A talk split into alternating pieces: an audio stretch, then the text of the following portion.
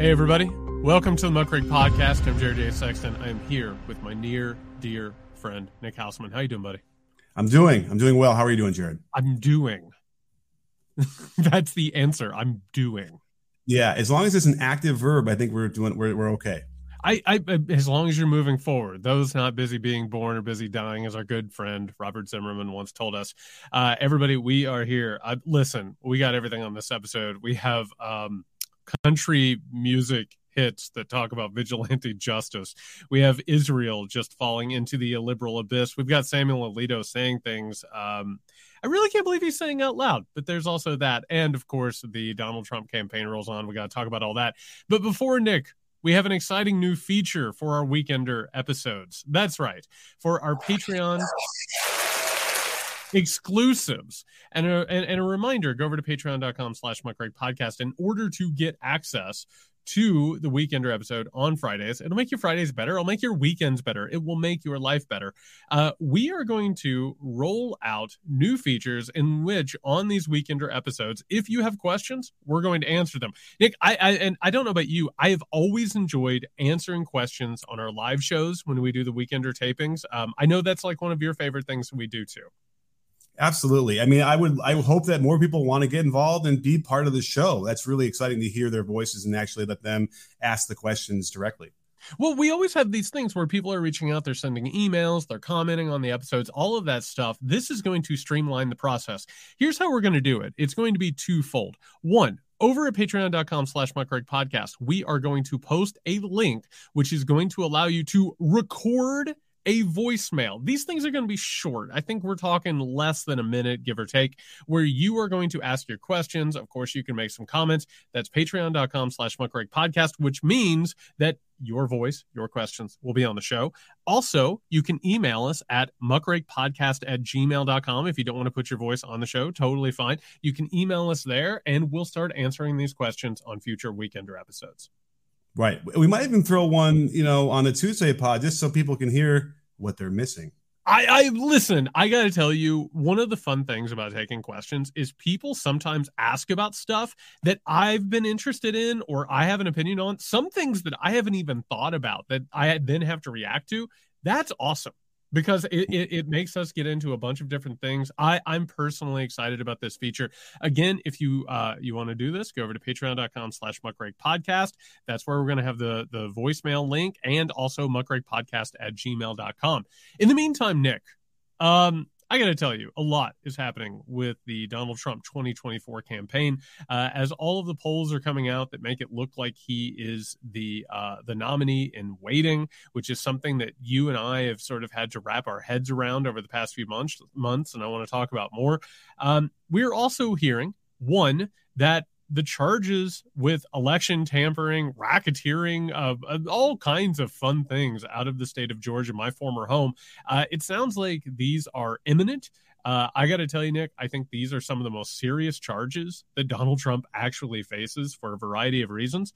But also, it has come out. Uh, Washington Post has uh, published an investigation that Save America, the Trump uh, Political Action Committee, has spent in the last quarter forty million dollars. That's right, four zero million dollars on Trump's legal fees, which brings, by the way, the total up to fifty six million dollars towards Trump legal fees. Um, I, I, I got to tell you, both of these things make my mind reel. What are, what are your initial reactions, Nick? Well, should we celebrate that he's paying his lawyers now?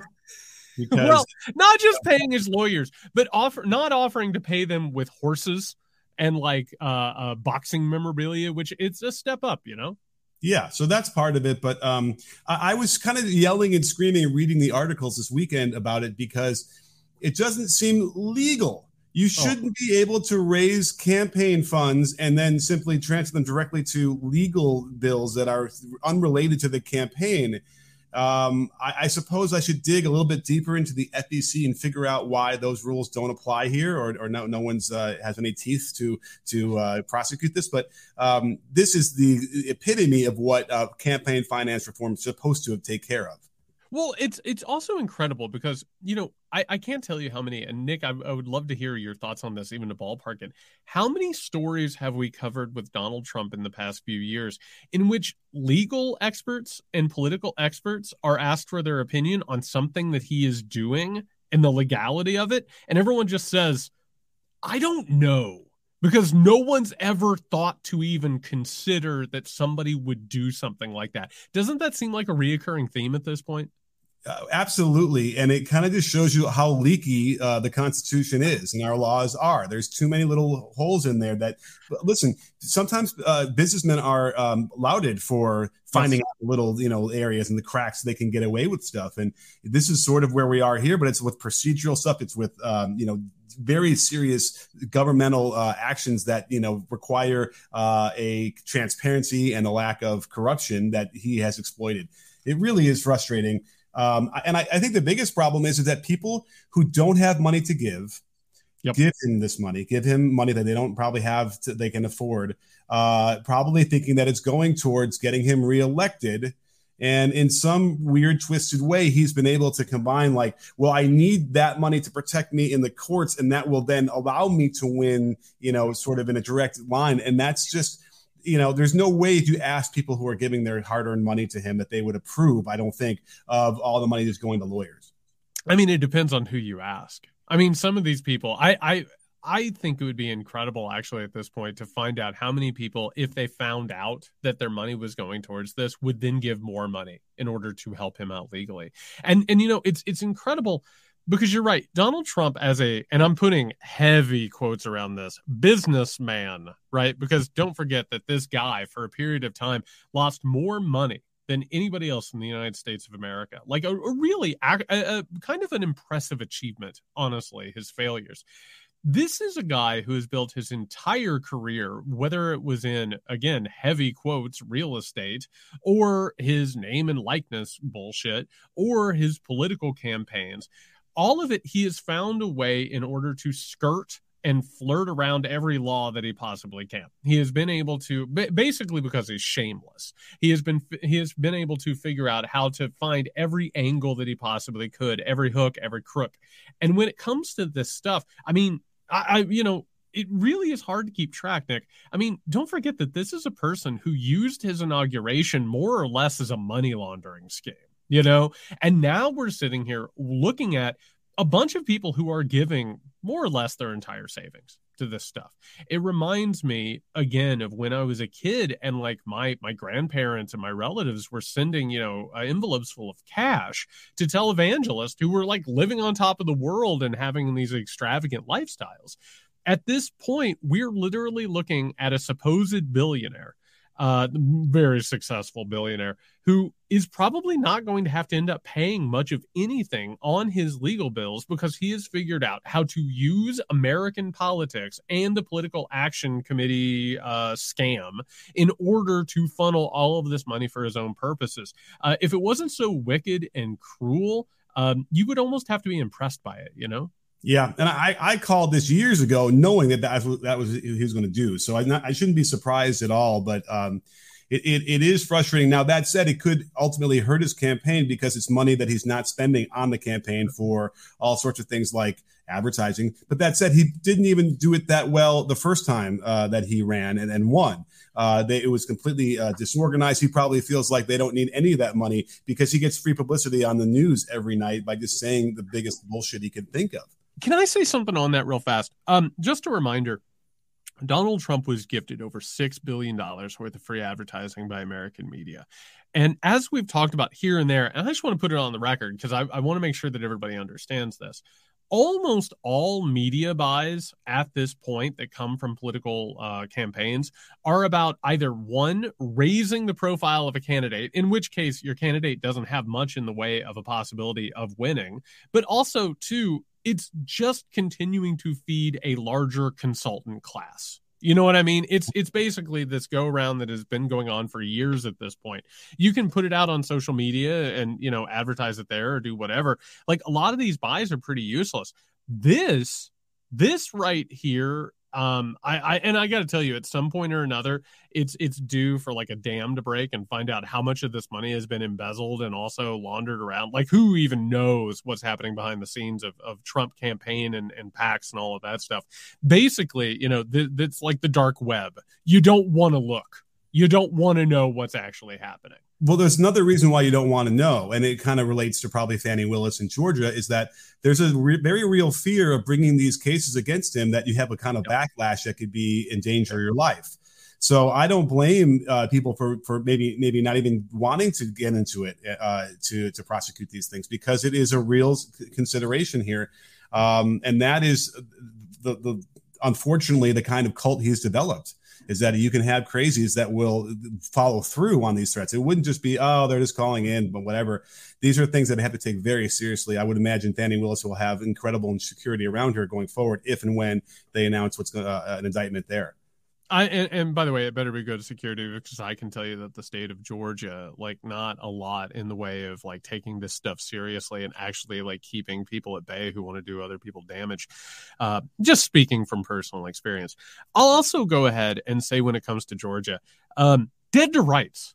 He's been caught absolutely dead to rights, trying to shake down public figures, trying to get an election overturned, you know, basically uh, stolen. Um, it's it's kind of incredible now, Nick, not just to look at like the the indictments that are piling up for Donald Trump, but to actually notice that all of them are clear cut and all of them have evidence that like gets him dead to rights. Like he's going to go from one day like going in and having like evidence that's obvious that he stole state secrets the next day he's going to be in like a, a fulton county uh, courthouse and there's going they're going to play a call that has him dead to rights trying to shake down public officials. It's yeah most of the time he doesn't deny what the yeah. uh, accusations are. He tries to sort of make it seem like they were a perfect call and there wasn't anything wrong but they don't deny what the underlying crime is the, interestingly enough, the new thing where they unsealed this new indictment where Carlos de Oliveira is now implicated in um, trying to delete the uh, the footage, uh, the video footage at Mar-a-Lago, which constitutes obstruction of justice. He actually is saying that he never did that and that struck me actually interestingly enough that he decided he wanted to go public and say i never told anybody to delete anything uh, in the video wise and meanwhile they have the video. It sounds like they might have gone to the original servers uh, that the company that does the security had that uh, unerased. Uh, but I, I, suspect this this might even be karma for um, what what was nixon's um, uh, secretary's name? What was her name Rosemary, yeah, Rosemary, uh, yeah, who was supposedly, you know, stretching across two different parts of her office to somehow accidentally delete 18 minutes of uh, the Nixon tapes. So either way, uh, they have it. That's the most important thing. But um, it sounds like these people are now are, are going to turn on him enough to give him information that they continually will be able to hammer this evidence uh, unassailably in a court of law. I I, I got to tell you also to go ahead and, and and pick at this thing because it is concerning. Nick, the numbers are, are real bad over in the GOP primary. Like, listen, I'm not going to tell you that that any of, of these clowns could possibly win this thing and it would be great. Like Tim Scott would get the nomination and and you know it doesn't make the GOP any better and it doesn't mean that they're going to do anything less dangerous. But Donald Trump walking away with this nomination and not just by the way walking away from the nomination but making the 2024 primary all about the weaponization of the government and what needs to be done in furthering the MAGA conspiracy theories. That with also the fact that I, I don't know if you saw this, Nick, but uh, Trump told anybody who would listen this weekend that Mitch McConnell has to go. And we talked about this, like that that this is like a changing of the guard situation. We also are looking at the possibility of like the the MAGA group and the far right, the new right, starting to take over the apparatus of government. Um, this thing is starting to pick up speed in a way, and and listen, I know this isn't going to shock people, in a way that worries even me like I, I, follow this stuff. I, I sit there and analyze it. I look at how all this stuff is taking place. 2024 is shaping up to just be really, really a brutal presidential election. And the mood of this country, I got to tell you, with all of these indictments and Donald Trump's political, legal, and and and life in general just on the line, um, I I do not feel great about it. I'll just say that. Well, I got a question for you, and, and this I, I, realize what you're trying to say here, as far as Mitch McConnell is, you know, one of those guys who's sort of a guardrail against Trump to some degree, and maybe, and if he goes away, loves to use him. More than happy to use them to go ahead and we're going to talk about the judiciary in a second and how it's been completely bastardized. But yes, no, Mitch McConnell and and the neoliberal establishment front of the Republican Party has pushed back against Trump and the new right, and they are effectively trying to take control of the party. And, and by the way, Trump's uh, idea that Mitch McConnell has to go.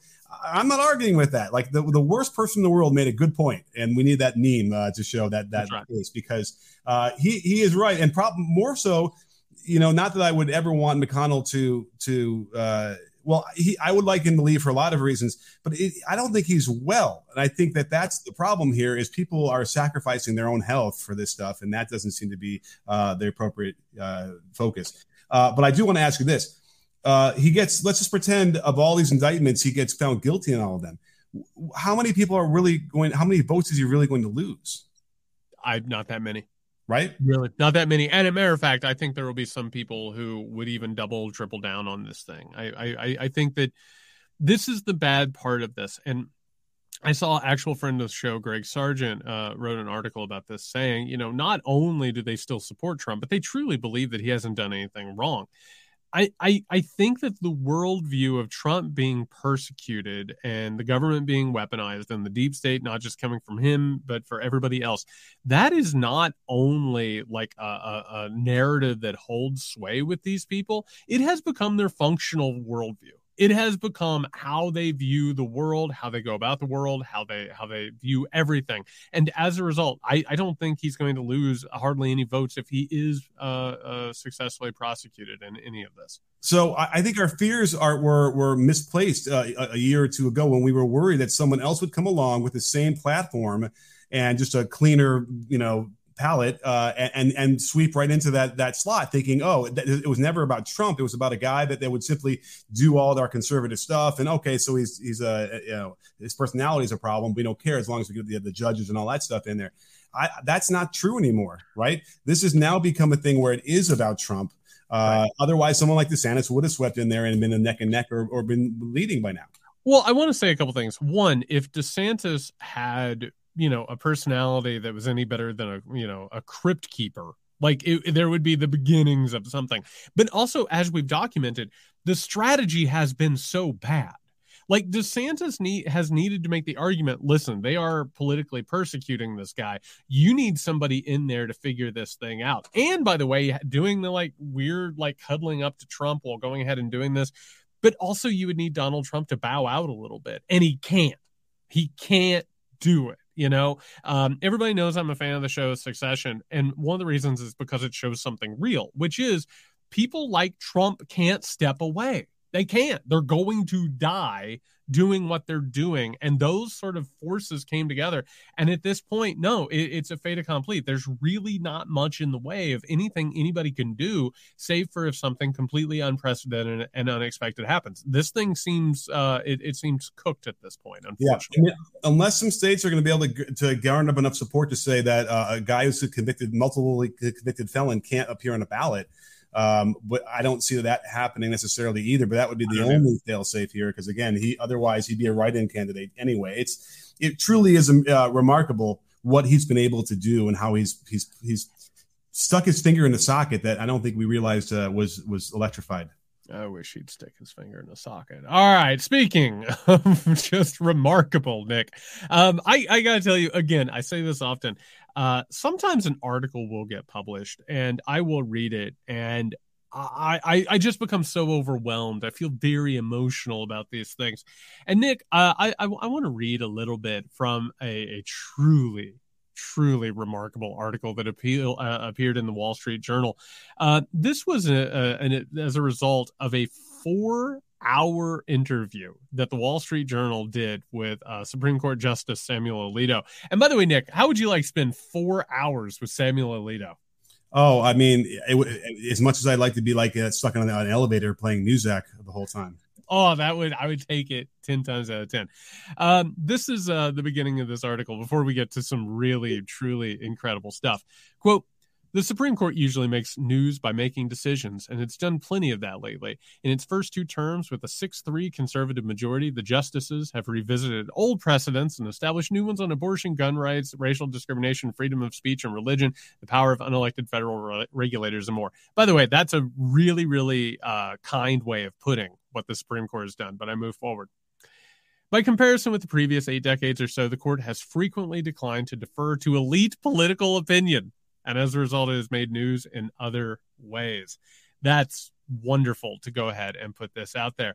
They talk about Samuel Alito, and they say that he has come out to quote defend himself with a candor that is refreshing and can be startling. They talk about ProPublica, and Nick, you might remember that ProPublica was the outlet that found that Supreme Court justices on the right were basically uh, riding ponies on a carousel that a billionaire just kept pumping change into while they were buying up their families' houses. Uh, they call them a quote self-styled independent nonprofit newsroom. So how do you feel about the bias in this article so far? This is great. As expected. I mean, we're not we're not surprised, uh, but it's it's thick. Oh, it's wonderful. Well, let's jump forward to the to the the real real meat of this article. Quote Justice Alito says he voluntarily follows disclosure statutes that apply to lower court judges and executive branch officials. So do the other judges. Just want to go ahead and put an asterisk on there and say, remember when he said that he was taking this uh, trip with a billionaire because the seat would have been empty otherwise. But he notes that, quote, Congress did not create the Supreme Court. The Constitution did. Quote, I know this is a controversial view, but I'm willing to say it, he says. No provision in the Constitution gives them the authority to regulate the Supreme Court, period. This, by the way, is Samuel Alito getting out in public and just getting wild with it. He's hmm. literally saying Congress can't do anything about us. They should go ahead and stop dreaming that they possibly can. This is some beating on the chest is it not? Oh, I know, but it's also wrong. So, it's also wrong. Yes, because there is a provision in the Constitution that that maybe provides Congress some, with some latitude. Um, and the, the quote would be uh, one portion of the Constitution says, quote, the Supreme Court shall have appellate jurisdiction both as to law and fact with such exceptions and under such regulations as the Congress shall make. Hmm. So they gave them a little bit of an uh, opportunity to create some oversight there. And let me ask you this, Jared: Why would anybody associated with such a highbrow, you know, thing like the Supreme Court? Why would anybody like that be so concerned about having regulations about ethics? Why would that ever be a thing that they would want to push back against? Does that have any? Does that make you think about anything? It's it's really interesting. It's basically this thing where they're just like, you know, even if there was some unethical behavior, and there's not, you couldn't do anything about it. Like it's, it's some incredible mind games being played. And if I were ethical and I really took my job seriously, I would welcome. I'd say, please, I, I follow these things anyway. I would like more stringent uh, guidelines because it's a little bit uh, fuzzy right now. So I didn't report the the plane ride I took because there was an extra seat because I didn't think I needed to um, those things definitely should have uh, some more oversight, and and you should welcome that. I mean, that's the whole thing about this is is uh, is we need to have faith in the uh, in the in the institution. Alito can't do that because he is, and this is a a, a very specific term. I, I, I don't mean to put you know uh, some jargon out there, specialized knowledge, because he's a pompous asshole, and he always has been. It would be one thing, and John Roberts does this the the the quote unquote right way, right? Like he engages yeah, yeah. in all this stuff. He goes ahead, he pushes his agenda, which was the reason why the Supreme Court was stolen in the first place. And he and he he's gasping, Nick. He's looking for the the closest fainting couch, right? He's like, how how could you possibly start to question who we are? We're the Supreme Court. Look at our robes. Have you seen our robes lately? like we we're we're a priest class. You can't possibly question who we are. Samuel Alito has spent every moment of his waking life since the Supreme Court was stolen getting in people's faces, like angrily saying you can't say that about us and on top of that you can't do anything about it he is he is a massive poking finger in the chest he cannot stop himself and then he wonders why people are questioning the integrity of the court but that's that that's the biggest like self own of all time because he doesn't seem to have any uh, notion of a, or self reflection to understand why this stance and, and his assholedness uh, is causing so many people to think that this is a compromised court. I want to point something out too, by the way, because you you you went ahead as you are want to do. You went ahead and went to the actual Constitution. Like that's one of the reasons why we do this show. Um, you know, as Alito says that the the Constitution doesn't give Congress control over the Supreme Court, I want to say a couple things, and then I want to get to the last quote here from Alito. One, um, the Constitution also did not make the Supreme Court as it stands. For people who don't remember this, the Supreme Court gave itself the power that it has. Why? Because they didn't like Thomas Jefferson and they didn't like how things were working. So they went ahead and just gave themselves a ton of powers, which has now created a conservative backstop for the powerful and the wealthy to go ahead and basically control legislation. But with that aside, Nick, I want to point out something because he said something really interesting near the end of this interview after he's thumping his chest talking about Congress can't do this. This is from the article. Justice Alito wonders if outright defiance may be in the offing for the first time since the aftermath of Brown v. Board Education. Quote, if we're viewed as illegitimate, then disregard of our decisions becomes more acceptable and more popular. So you can have a revival of the massive resistance that occurred in the South after Brown. Now, I want to point out this is a favorite of conservatives. They love going ahead and using something like Brown v. Board Education, right? Which, by the way, the South went against because the, the white supremacist apartheid South did not want to change itself. They love using something like that as the precursor to saying that our ruling should be treated the same as that justified ruling.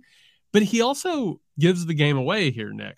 The reason that they don't want their legitimacy questioned is because they're illegitimate and because they can't enforce their rulings. And if they're illegitimate, they can't enforce their rulings, then at some point or another, they can't do much about it. And that's where the Supreme Court is left at this moment, like da- uh, balancing itself on the edge of a razor blade. I don't think Congress is going to take his dare here because they're not interested in that fight. They don't want to mess around with the institutions. But I do have to say, it's pretty incredible that he thought it was okay to say this to the Wall Street Journal and for this thing to get around because he is right there is the possibility that they will lose their authority and that their rulings will become the bullshit that they are. Well, based on who reads the Wall Street Journal, it sounds like he's signaling, right? He's got to let all the rich people who right. them on these amazing trips let them know that if we don't stand up to this and make sure that you don't, I can't, I, I, if I can't be able to hide all what you're doing with me, then I won't be able to protect you and scratch your back. I basically, I guess, is what he's trying to say out of that uh, publicly um, and it's disgusting. The, the, I mean, there's no question there should be very stringent rules over this. I, I don't give a shit if it's a lifetime appointment. It's supposed to that's going to give them freedom of corruption. Uh, they should welcome it. They should they should know how important it is to not have even the appearance of corruption. And yet uh, here they are taking photos. You know what I mean? Like at the very least, if you took that seriously, you would you wouldn't let anyone take a picture of you holding up the fish that you had just gotten on this ridiculous trip or whatever with the, your polo shirts yeah, they're also having paintings made. They're not afraid of this. So, real real fast to transition from a court that desperately needs reformed to a court that is getting reformed uh some could say unnecessarily over in the state of Israel, Nick, uh, Prime Minister Benjamin Netanyahu has continued uh, to push for what is being called court reform by some, a judicial coup by others. A reminder, by the way, that Netanyahu is facing his own slew of corruption charges, which might play into the reason why he's trying to limit the power of the courts. Uh, but it has passed another hurdle. It seems like it's going to happen. Over 200,000 plus Israelis went to the streets in order to protest protest. We've had massive strikes against this, but Netanyahu's uh, regime continues to push this stuff and and to bring shame to the state.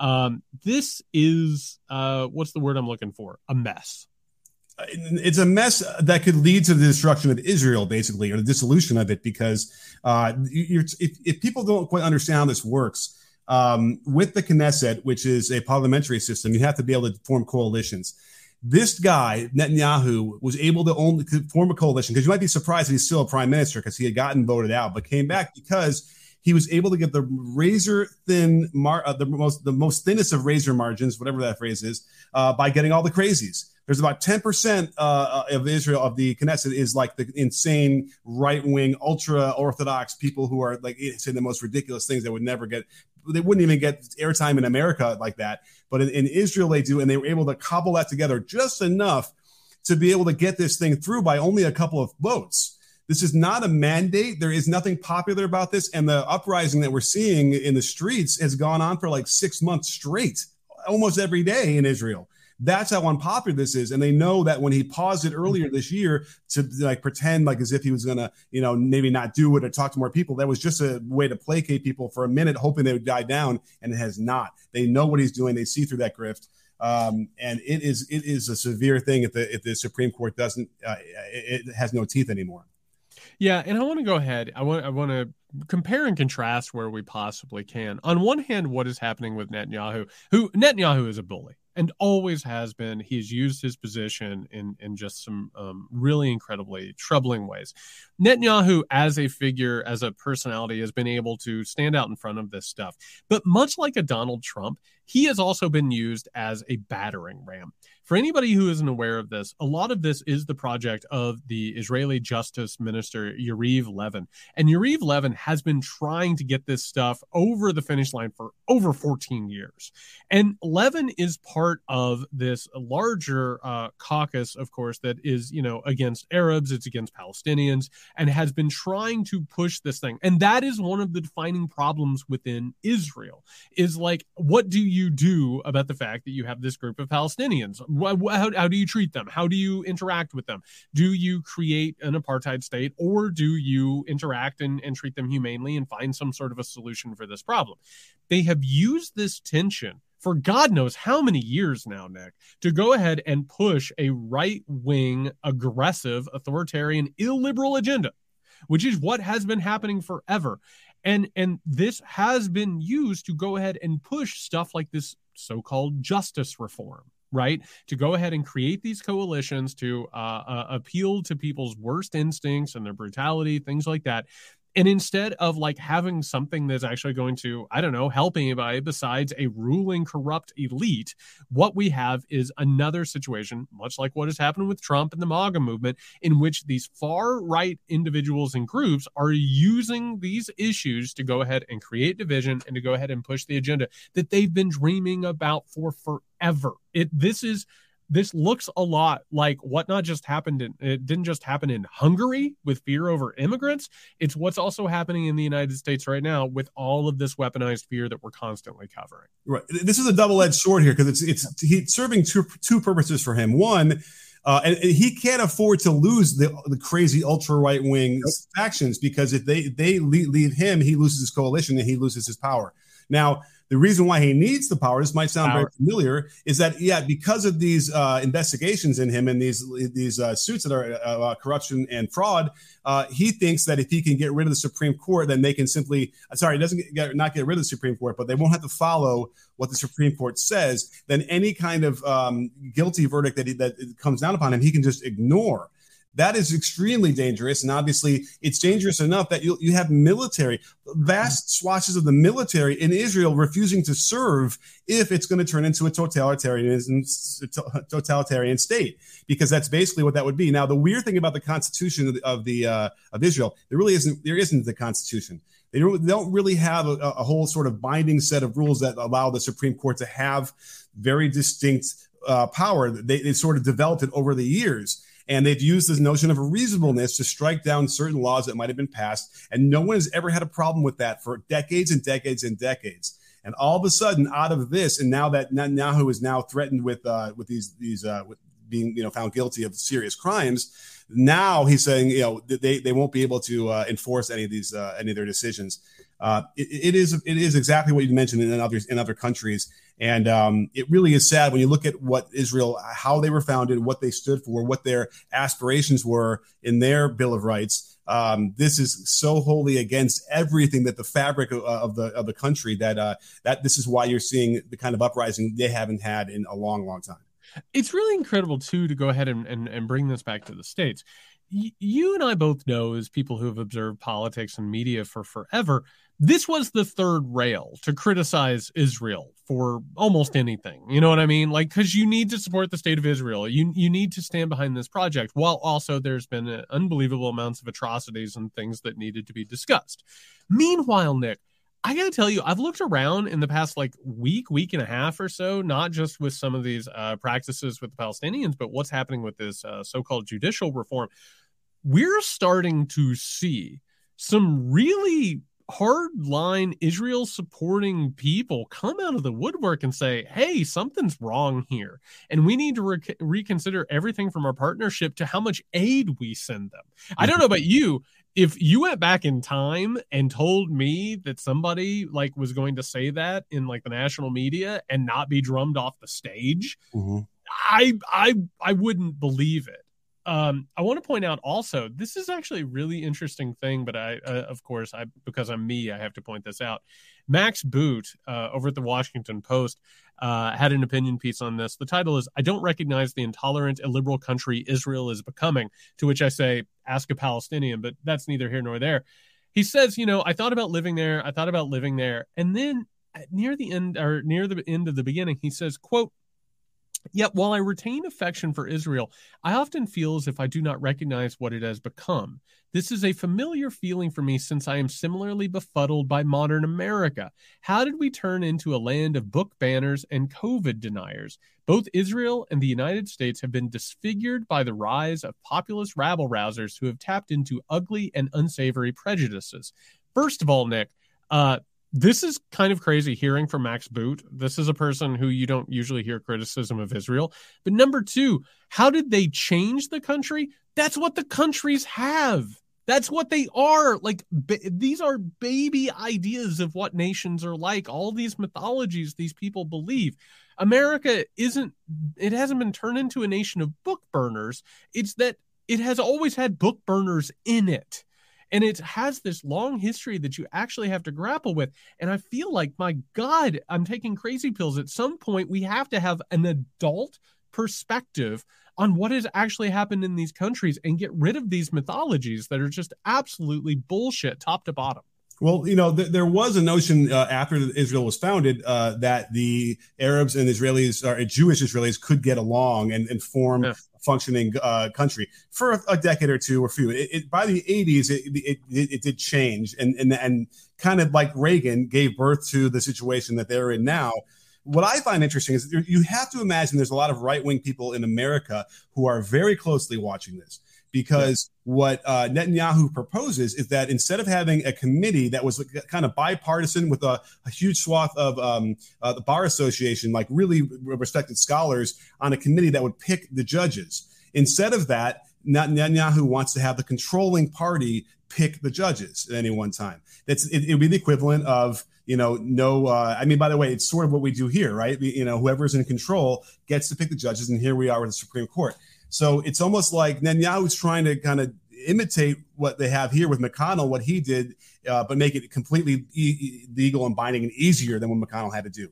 Um, that is concerning because that could be a thing that people here would want to try and do as well and yeah. eliminate any kind of red tape they would have to get these justices in there and never let them leave. Um, it is uh, another again the, the, the, on the road to, towards authoritarianism uh, and it's not it's obvious. We've seen this so many times in the past that it, it's it's you can't even say it, it could happen that this is what happens when this is allowed. It's what happens because that's there there's an undercurrent at all times of authoritarian energies in every country. It doesn't matter if it's the United States, doesn't matter if it's Canada, doesn't matter if it's Switzerland, it doesn't matter if it's Israel. Human beings there is a divide within us. There are some people who are more authoritarian in nature, and there are others who are not. And they can be stoked into it. Like if mm-hmm. there is a political movement that stokes it, the same way that Netanyahu stokes it, the same way that Donald Trump stokes it, the same way that the wealthy and the powerful. By the way, if you haven't bought the Midnight Kingdom, a history of power, paranoia, and the coming crisis, go ahead and go buy that. This is what keeps happening. But these dumb stories that any person or any group is beyond the capability of doing this stuff, it only makes it more likely that it will happen. Yeah, and, the polling is so in favor, uh, so against this in, in the country. It, that is the other problem is nobody wants this. There is no political capital to do this at all. And let's not forget the ultra right wing. What what uh, uh, Netanyahu was able to do by bringing them in, and he promised them, oh sure, we'll be able to continue building settlements which just displaces more and more Arabs out of their land they own uh, and pushes them out and inflames the situation to the nth degree. They also, the ultra orthodox, don't want to go serve in the army. They they like try to hide behind this guise of well, we need to be studying the Torah, we can't be you know go off and fighting. The Supreme Court has denied that and said you know that's not really good reason. If you're an Israeli and you you are part of this uh, this this country, you need to serve. It's what everybody does. Um, and so they're trying to get some sweetheart deals out of that where they won't have to serve uh, in the military um, it, it's it, th- th- these things are also severely um, uh, right wing stuff that, that that would, would also hurt the uh, the security of, of, Israel as a as a government as a uh, as a country itself. So all those things. There's so many different factions here that are putting pressure on Netanyahu, who doesn't have enough of a mandate to to say no to anybody. Um, and and next thing you know, he will he will take all this control. I mean, imagine if they they pass a law that says uh, we won't have any more elections anymore. Supreme Court would say, no, you can't do that. We have that in the Bill of Rights. And they'd be like, yeah, but we don't have to listen to you anymore. Poof, there you go. I, I hope we pay attention, and I, I, I, hope and I pray that the people who listen to the show are paying attention to it as well. I, I think you are. Pay attention to what France has been doing. Pay attention to what's happening in Israel. Like we are going to have to get ready to be in the streets like this. By the way, natural transition here. Not even a hard segue, Nick. You know, to go from troubles in Israel with so-called judicial reform to country music. Uh, Nick, number the number two song in the United States right now, number two overall, is a little ditty by a guy named Jason Aldean. And for those who don't know, Jason Aldean is one of those country music guys who wears his hat and you know has a designer pick out these skin tight like snap up shirts. He looks like an idiot. Jason aldean has this song called quote try that in a small town. Now critics have said that try that in a small town is more or less uh, a, a, a song that is a, a simulated lynching but Nick, I'm going to read the lyrics to this real fast. Um, let's just take a look. Let, let, let's let's make up our minds for ourselves. Sucker punch somebody on the sidewalk, carjack an old lady at a red light, put a pull a gun on the owner of a liquor store. You think it's cool? Well, act a fool if you like. Cuss out a cop, spit in his face, stomp on the flag, and light it up. Yeah, you think you're tough. Well, try that in a small town. See how far you make it down the road. Around here, we take care of our own. You cross that line, it won't take long for you to find out. I recommend you don't try that in a small town. One last verse. Got a gun that my granddad gave me. They say one day they're going to round up. Well, that shit might fly in the city. Good luck. Try that in a small town. Um, how about that? That is that's just a good old slice of Americana, isn't it? I mean, he knows what he's doing. He knows what he's doing. Yeah, he is uh, evoking all sorts of, um, you know, pre uh, civil rights movement uh, southern towns where yep. you couldn't be out at night if you were, you know, if you knew what was good for you. Uh, I'll, it really is disgusting. And you know what? They did shout him down. And I think, you know, it was heard to some degree that there was a little backlash to that. But um, yeah, it, it's just intolerance, really, you know, uh, what, what he, I think what he's trying to sell here and, and tap into. Uh, and and to make it worse, it's like he's it's commercialized where he's you know going to benefit monetarily from the song. Man, I got a lot to say on this. First of all, it sucks. It's bad music. I just want to put that out there. Second of all, I was I was raised on country music, and I got to tell you, watching it become this cultural right wing, like white patriarchal signifier, has been a real upsetting thing uh, particularly as somebody who was raised up on on on Willie and, and Kris Kristofferson and the like. Um, you know, there's always been Merle Haggards and stuff like that, but he was just like a grouchy old asshole. Uh, for the most part, like a lot of this stuff, like this this is this is an absolute aberration of the of the art form. But I will go ahead and, and say another thing here. Nick, I come from a small town like the type of stuff that these people who buy these jacked up giant trucks that most of them are middle class most of them are suburban they want to believe that they're from a small town uh, the idea that you take care of your own in a small town uh, that's not true you you you kind of let everybody starve on their own and you you maybe occasionally will help somebody every now and then. The idea that these these uh it's a fantasy. Do you remember nick during the blm protest there were all these towns that got word that the blm rioters were coming their town and they were ready for them they were you know they had their guns ready. They were ready for them to come through town. And then nick what happened? Nobody's that, that didn't happen. Nobody, Nobody showed, showed up and what was happening is they were living in their fantasies. Mm-hmm. They have been so amped up by Fox and Trump and right wing media and podcast and music. They have a fantasy that people are going to show up and they're going to have to deal with them. Much like that couple outside of St. Louis who showed up with their guns because they thought they were going to have to protect their house people live in these fantasies and what has happened in country music and this parallel economy that i've talked about this right wing red state america economy it's about selling this stuff back to people so they can live in their own fantasy. It used to be about driving your Ford F 150 with a bottle of Patron out to the middle of nowhere, dancing with your best girl. Now it has been changed to doing all of that, but maybe shooting somebody maybe going ahead and cocking off and, and, and beating somebody until they die. It, it is it is a fantasy that prepares people for violence, and this is uh, and again, it's just bad music in general.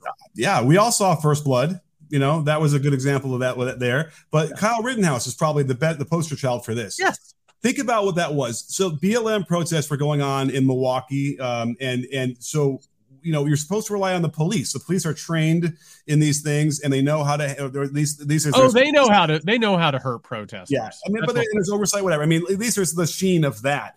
But like, think about what all those people did across the country. They when they were bringing their their AR-15s and they were yeah. going to march the streets as if they were like some sheriff posse. And then what happens? He ends up shooting two people um, that this is the what what leads to that. And it's like he never should have been on the streets. He never should have had that gun anyway and marching around because but what he was convinced based on things like this that like he was some you know he was ordained to be able to keep the peace.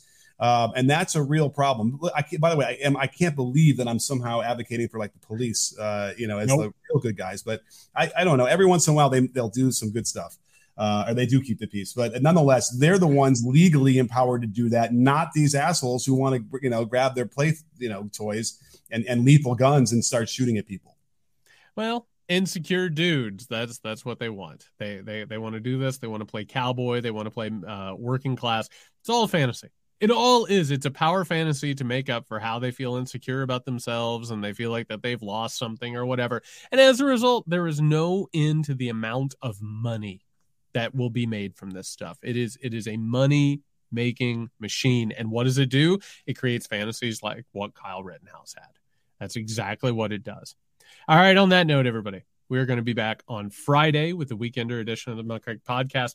A reminder patreon.com slash muckrake podcast, not only to get the full episode, but to now go ahead and participate in our question and answer segments that are going to be part of our weekender episodes going forward. That's patreon.com slash muckrakepodcast. I'm going to post the link to that right after the show. Also, you can email us at muckrakepodcast at gmail.com. Uh, yeah, I'm looking forward to that. Looking forward to hearing from you all. Uh, if you need us before then, you can find Nick at Can You Hear Me SMH. You can find me at JY Sexton. Be safe, everyone.